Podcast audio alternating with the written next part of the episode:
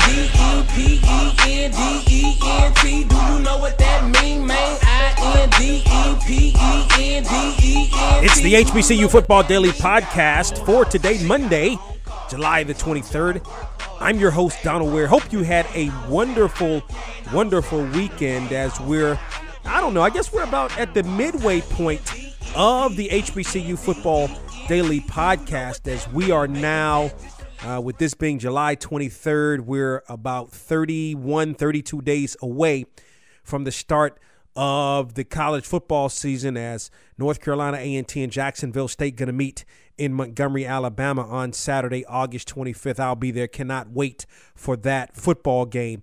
Um, so again, hope you had a great a great weekend. We're gonna um, move to the SWAC's uh, Western Division now and take a look at the Southern Jaguars, who actually had a pretty good season last year, seven and four, and, and uh, you know just couldn't get over the hump.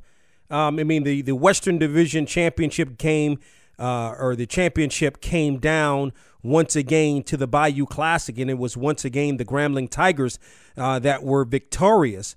Um, you know, Southern just couldn't really catch a. Uh, he hasn't really been able to catch a break. They won the SWAC championship in 2013 and 2014. They went back to the SWAC championship.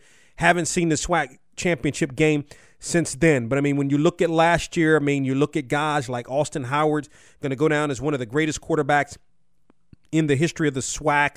Completed 61% of his passes, 2,025 yards, 18 touchdowns to seven interceptions. Danny Johnson, um, you know, here's a guy uh, that went to the NFL Combine, um, three interceptions last year. I mean, he had, you know, he had close to 20, if not 20 interceptions in his four year career at Southern. But the issue is that that was last year and and and replacing a guy like an Austin Howard and a guy like a, a, a Danny Johnson is going to be hard. And you know, I mean, let's just start with Austin Howard. I mean, again, when you talk about great quarterbacks, when it's all said and done, I mean, you know, this guy, in my opinion, has been the best quarterback in the SWAC for the previous four years. He was the SWAC Rookie of the Year and uh, has gone on to do some really good things. But unfortunately, he's not going to return um, to Grambling. So now you got to figure out, okay, who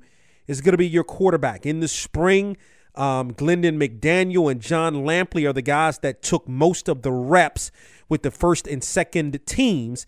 And then you have a guy like a Kobe Lane and a, Ladarius Skelton, who are guys that can also come in and uh, are going to compete for that quarterback spot um, once the fall camp opens. The issue is that, well, not the issue, but uh, and and, and I'll talk more about about that situation. But not only that, I mean, not only do you have an issue at the quarterback uh, position with okay, trying to figure out who exactly is going to be your quarterback, but I mean, they had a pretty good running game last year. 162 yards is what they averaged.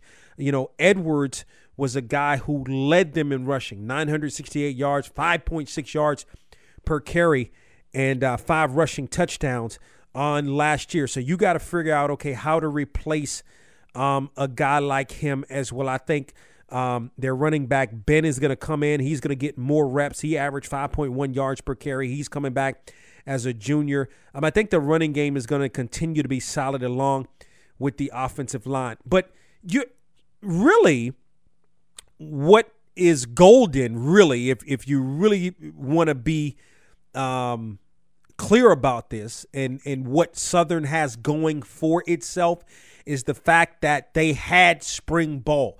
When is the last time Southern had spring ball? You know, Southern, not only the football program, but most of its athletics programs or the athletics department as a whole has been in trouble with the NCAA going back some now three or four years.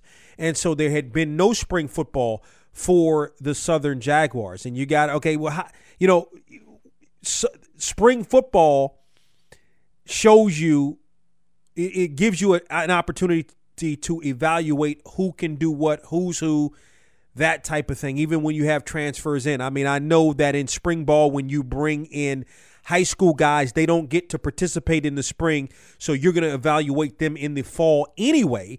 But the rest of your team, who can do what? I mean, you don't get to do you you have to do that in the fall. And to be honest with you, I think what Dawson Odums and his staff has been able to do, and by the way, they've had to they've had to hire three new coaches. They have also hired three new coaches, assistant coaches this year. What his staff has been able to do with no spring practice in the last three years is pretty darn good.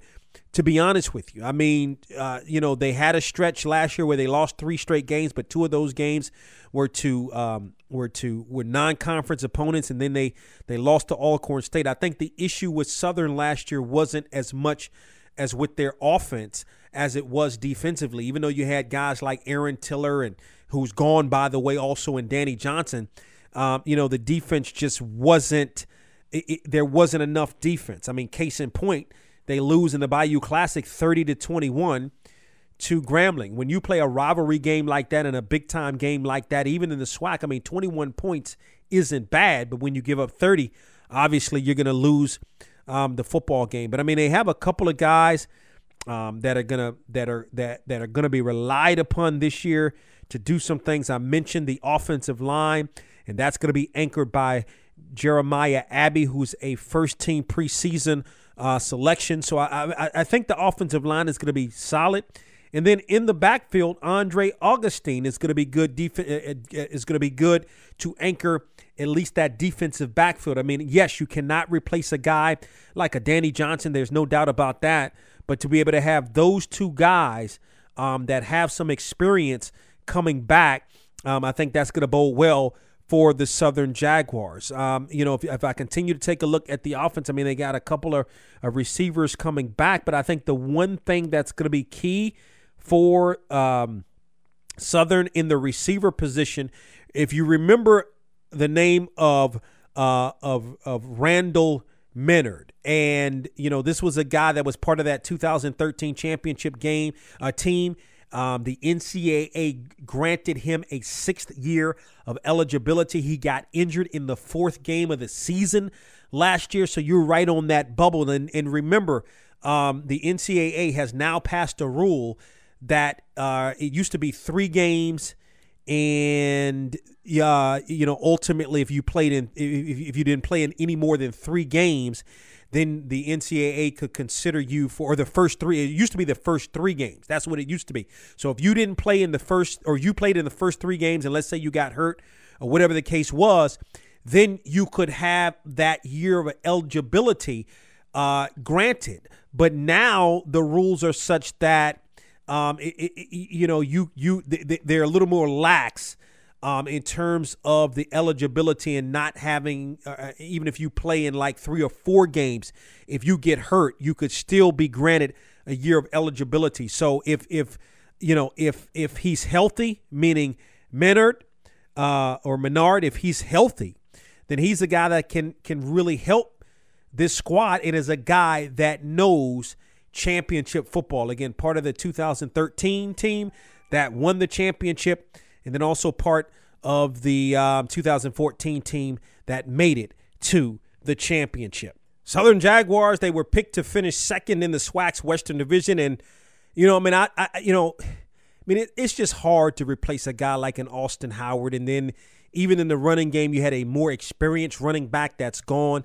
Um, you know, I, I think they will finish second. I mean, I, I wouldn't, but but at in the same at the same time, I wouldn't count out Prairie View A and we're going to preview Prairie View A and M a little bit later on um, in the week as well. So that's a look at the Southern Jaguars for today, Monday, July the 23rd.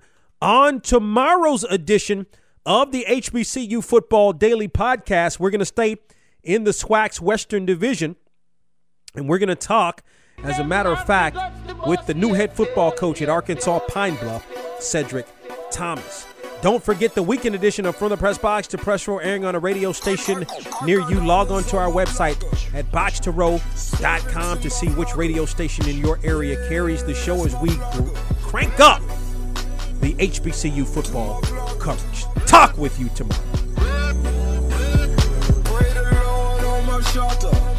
She be proper.